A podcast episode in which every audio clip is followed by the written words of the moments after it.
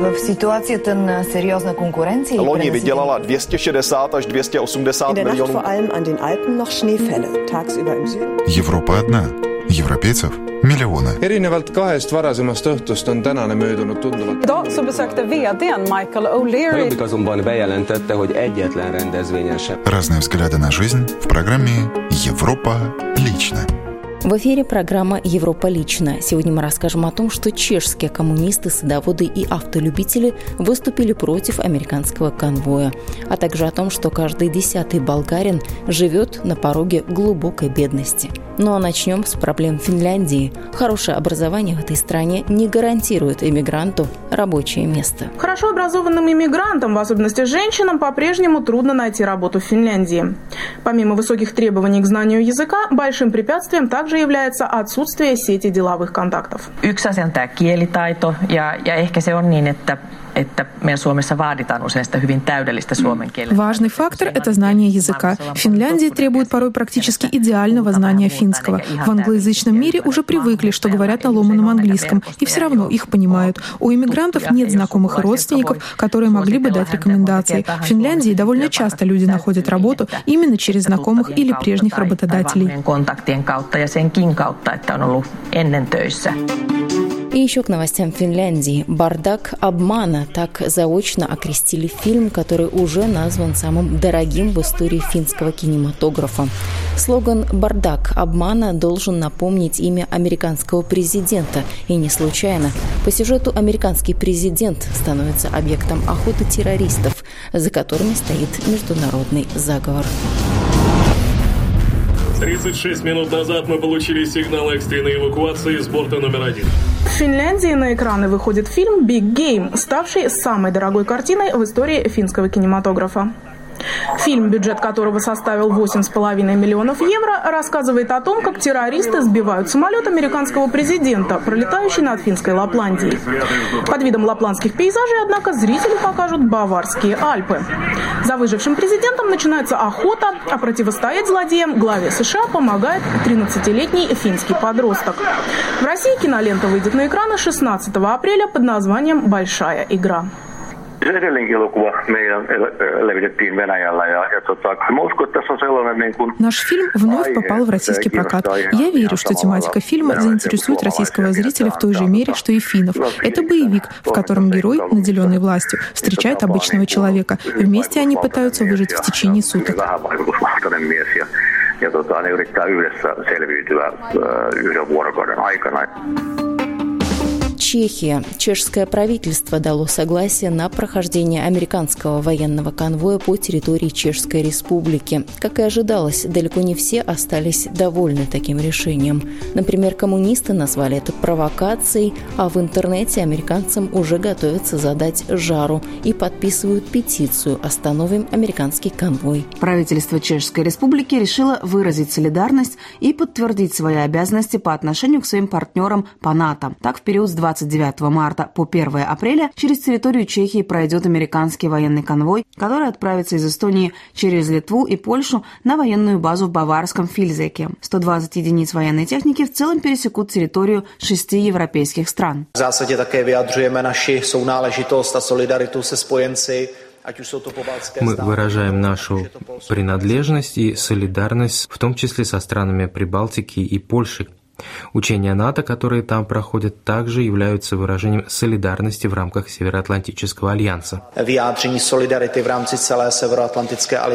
Заявил премьер-министр Чешской Республики Богуслав Субботка. Министр обороны Мартин Стропницкий отметил, что конвой будут составлять ориентировочно 516 человек и 118 единиц тяжелой боевой техники. По чешской территории он пройдет по трем маршрутам, которые в конце соединятся в Праге, чтобы оттуда продолжить свой путь в Фильзек, находящийся в 65 километрах от чешской границы. Как и ожидалось, такое хоть и кратковременное присутствие американских войск на чешской территории не могло не вызвать бурю страстей в чешском обществе. Первыми против прохождения драгунского выезда по Чехии высказались коммунисты, которые полагают, что это помешает решить конфликт на Украине дипломатическим путем. Byli jsme rádi, že došlo v Minsku k jakési dohodě Мы были очень рады, что в Минске удалось заключить определенные соглашения. Теперь же здесь бряцают оружием. Мою электронную почту заполнили письма граждан Чешской Республики, которые не желают вот таких вот демонстраций мощи. В реакции на это коммунистическая партия планирует начать подписание петиций против увеличения напряжения на европейском континенте. Э, на европейском континенте. Сообщил в своем обращении лидер чешских коммунистов Войтих Филипп. В сети интернет появились десятки самых разношерстных высказываний противников американского конвоя. От обвинений в сторону американцев в распространении фашизма до того, что конвой может навредить посадкам помидоров. Позиция главы Гетманов Михаила Гашика из ЧСДП расходится с официальной позицией партии социал-демократов. Он считает, что перемещение американского конвоя по чешским магистралям лишь создаст пробки на дорогах и вряд ли увеличит поддержку американцев у разозленных водителей. Напомним, что обычно тяжелые единицы военной техники перемещаются по железнодорожному сообщению. Однако министр обороны Стропницкий считает, что ничего в этом необычного нет. Если мы рассмотрим обычные учения в рамках Альянса, то, что партнеры по Альянсу делают проведение таких учений возможным и помогают им в этом, а с этим связанные перемещения техники, это абсолютно нормально. Так то si myslím, že je to věc. Например, в 2014 году через территорию Чешской Республики было осуществлено 131 подобное перемещение. Из них 11 перемещений касалось членов вооруженных сил США, и об этом никто не знал ни слухом, ни духом. Спасибо нашим чешским коллегам. Вы слушаете программу «Европа лично» и сейчас отправляемся во Францию. Точнее, в гости к детскому писателю, который на личном примере знает, что если в семье шестеро сыновей, о мире и спокойствии можно забыть навсегда. Жан-Луи Арувиньо – автор пяти книг о шести мальчиках. В названии каждой – еда – Вишенка на торте, летающий камамбер, омлет с сахаром, каникулы в шоколаде. Писатель говорит, что в детстве был лакомкой. В этом-то все и дело. Его книги французские дети дарят сегодня друг другу на день рождения, чтобы поделиться удовольствием. Их не смущает даже то, что в этих книгах нет ни покемонов, ни электронных приставок для видеоигр, и даже что такое YouTube герои никогда не слышали. Действие начинается в 1967 году. Семья, описанная в этих романах, не совсем обычная. В ней шесть мальчиков, шесть братьев, и каждого зовут Жан что-то. Старшего Жан А, затем следует Жан Б и так далее по алфавиту. А недавно книга была переведена на русский язык. В основе всех историй лежат самые настоящие истории из моего детства. Все, что мы вытворяли с братьями. Нас, в самом деле, было шестеро братьев в одной семье.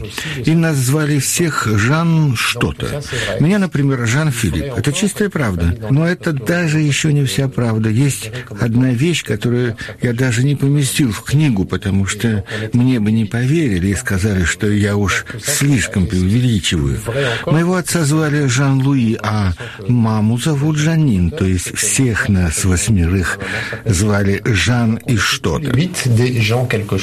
А вашим братьям нравится, что вы про них пишете? Мне кажется, им нравится это читать, потому что таким образом всплывают воспоминания о том, какие с нами со всеми случались истории. Только каждый помнит их немного по-разному. И они иногда удивляются тому, как я это рассказываю. Тогда начинаются споры. И гитару тогда потерял не я, а в монополии это ты сам всегда жульничал, обвинял обвинял меня. Но в конечном счете это очень приятно вспоминать свое детство. Вообще-то мы очень дружили, и мы до сих пор все очень дружим. Но поскольку у нас все-таки было шестеро, по двое в комнате, то, конечно, постоянно случались какие-то споры с моим старшим братом, которого в книге зовут Жан А.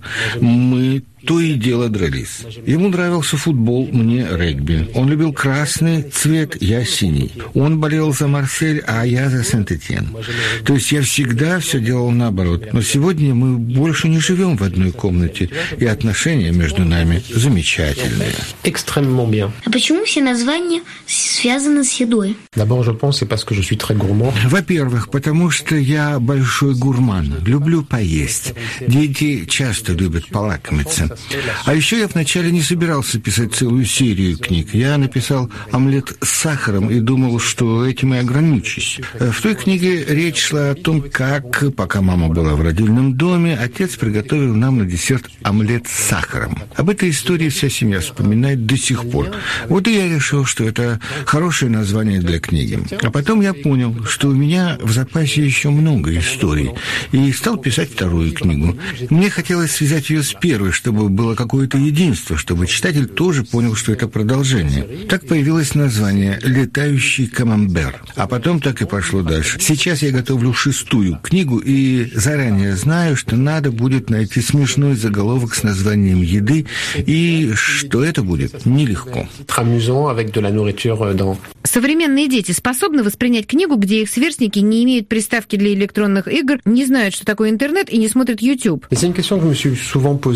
Я тоже сам задавал себе этот вопрос. Заинтересует ли современных детей э, время, которое так далеко от них отстоит, находится в далеком прошлом? Для них это просто доисторическая эпоха. Оттуда не дошел ни один предмет, ни одна книга, ни один телевизионный сериал. Тогда я задумался, что, может быть, нужно написать роман и перенести его в наше время. Но я решил этого не делать. Я хотел э, говорить о моем собственном детстве, сохранить память о моих любимых книгах, о играх, в которые мы играли. Это было неочевидное решение, но в итоге все получилось, потому что для детей в этих воспоминаниях есть экзотика и определенное очарование. Так что вне зависимости от того, насколько далеко действие книги отстоит от ребенка по времени или по расстоянию, а ведь книгу читают и дети в других странах, но все равно детский писатель всегда может рассчитывать на вселенский характер детства. Оно не имеет ни временных, ни пространственных границ. И именно такие элементы я старался разыскивать, чтобы они носили отпечаток своего времени, но при этом были бы вечными. Sont inscrites dans une époque, mais qui en même temps, je crois, pourraient être vraies toujours. Из благополучной Франции отправляемся в Болгарию. Каждый десятый житель этой страны живет на пороге глубокой бедности. Что это значит, узнаем у наших болгарских коллег. Одна пятая населения Болгарии подвержена риску бедности, а каждый десятый болгарин живет под угрозой глубокой бедности, отставая серьезно по доходам от среднего класса. Другой тревожный факт – наиболее уязвимая часть болгар наиболее слабо воспринимает изменения экономической среды и попадает в долгосрочную бедность. Безработные и неактивные на рынке труда граждане – самая рисковая группа. Каждому второму угрожает бедность. Также высока доля пенсионеров, которые живут на грани выживания. Аналитики констатируют большие различия между мужчинами и женщинами в этой группе, при этом риск для женщин чувствительно выше, и с возрастом проблема углубляется. Причины кроются не только в разной продолжительности жизни, но и в самой пенсионной системе. 335 тысячам детей в возрасте до 18 лет тоже приходится существовать на пороге бедности. Немалая часть из них живет в семье с одним родителем или в многодетных семьях, чаще всего из меньшинств. Две трети домохозяйств с тремя и более детьми живут в глубокой бедности. Очень большая разница в уровне бедности в отдельных регионах страны. Например, если в Софии этот уровень составляет 7%, то в городах Видень, Сливен и Пазарджик он превышает 40%. Отличается также профиль бедности, который провоцируется такими факторами, как занятость, образование и меньшинства. Эксперты категоричны, что нельзя вести централизованную политику по преодолению бедности, если проблемы и факторы, которые ее вызывают, разные. Что касается одной из самых рисковых групп, безработных и экономически неактивных, то основные меры должны быть направлены на образование и занятость, считают эксперты. Вот что заявил еще Петр Ганев из Института рыночной экономики. Фокусът трябва да е свиване на дела на хора с основно образование, които данните ясно показват. Акцент должен быть поставлен на сокращении доли людей с основным образованием. Данные ясно показывают, что они не успевают найти реализацию на рынке труда, а это впоследствии приводит к бедности. Важно также приобретение умений еще в школе, которые затем будут применены на рынке труда. Кроме этого, политика должна быть ориентирована на создание новых рабочих мест. Если повысить зарплаты в два раза, это решит до большой степени проблему с так называемыми работающими бедными, но не повлияет на большую группу людей в глубокой бедности, безработных и неактивных лиц. Поэтому правильно говорить не только о политике доходов, но и о политике занятости. Предвыборное повышение ряда социальных выплат в 2009 году привело к разрастанию так называемого «капкана безработицы», отмечает Явор Алексеев из Института рыночной экономики. Речь идет об индикаторе, который показывает, до какой степени социальные пособия по безработице и налоги на труд отражаются негативно на стимуле безработных найти работу.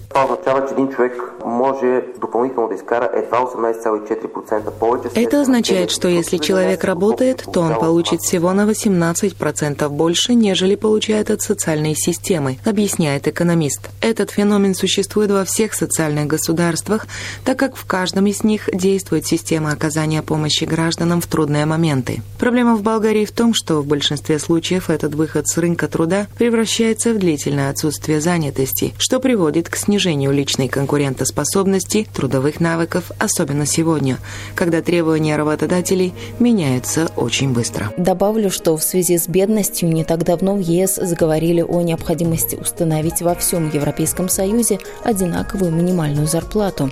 Причина – бедные страны ЕС – источник нестабильности всего Евросоюза. Население бедных стран все больше и больше отворачивается от мнимого европейского рая. Вы слушали программу «Европа лично». Ее подготовила и провела я, Яна Ермакова. В программе были использованы материалы наших коллег русских радиостанций Чехии, Франции, Болгарии и Финляндии. До встречи ровно через неделю.